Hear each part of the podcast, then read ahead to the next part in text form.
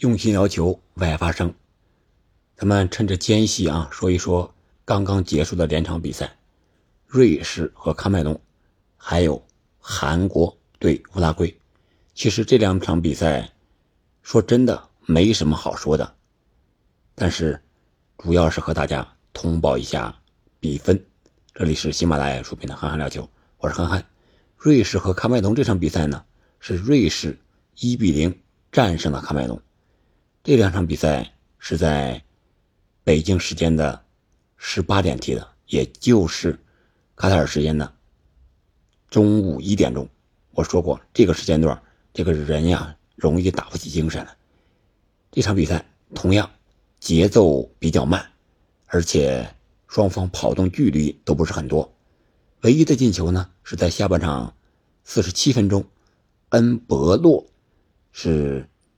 进的一个绝杀球。有意思的是，这个恩博洛是出生在喀麦隆的瑞士人。有的网友就评价说呀，头一回在世界杯上还能见到面对老东家进球。恩博洛进球之后呢，也没有选择庆祝。啊，这就是这场比赛。我觉得喀麦隆在得分实力上还是差那么一点除了舒波莫廷，其他的。前锋也好，边路也好，有传中，但是中路包抄抢点能力不强。瑞士同样感觉还是有点老了，他们在接下来的比赛中面对那两个对手，我觉得是有点阻挡不住的。我们再来说说韩国和乌拉圭这场比赛，这场比赛呢是一场零比零，但是踢的也是非常热闹，非常的谈不上精彩吧。但是对抗很激烈，更像是一场追逐游戏的田径比赛，双方这个速度你来我往，特别的快，特别是这个无球跑动啊，还有后脚的长传找前锋线的人呀，来来回回的特别多，中场的绞杀也比较多，但是踢的都比较小心。表现出色的应该就是乌拉圭的巴尔韦德，他在皇马踢球，确实。皇马出品必是精品啊！这场比赛他有几脚射门，非常有威胁，还有一脚射门是打在了立柱上，是一脚远射，技惊四座的远射。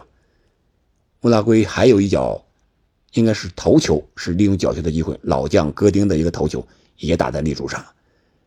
据统计，乌拉圭在世界杯上有六次门柱，其中四次都是打在了韩国队的门柱上。而韩国队呢，本场比赛拼得很凶，在场面上也是稍微占据了一些主动，但是没有射正球门的大门。孙兴敏呢有一脚比较有威胁的射门，但是打偏了。孙兴敏本场比赛是戴着面具出场的，像一个戴着黑面具的佐罗。再一个就是来自中超山东鲁能泰山队的孙准浩，在第七十三分钟替补登场。算是中超联赛贡献的第一位登场的世界杯球员。好了，本期节目我们就聊到这儿吧，还是把时间留给大家看葡萄牙和加纳、巴西和塞尔维亚的比赛吧，看看 C 罗五次参加世界杯到底有什么样的表现，内马尔能不能带领巴西打出大热门级的表现？好了，我们下期再见。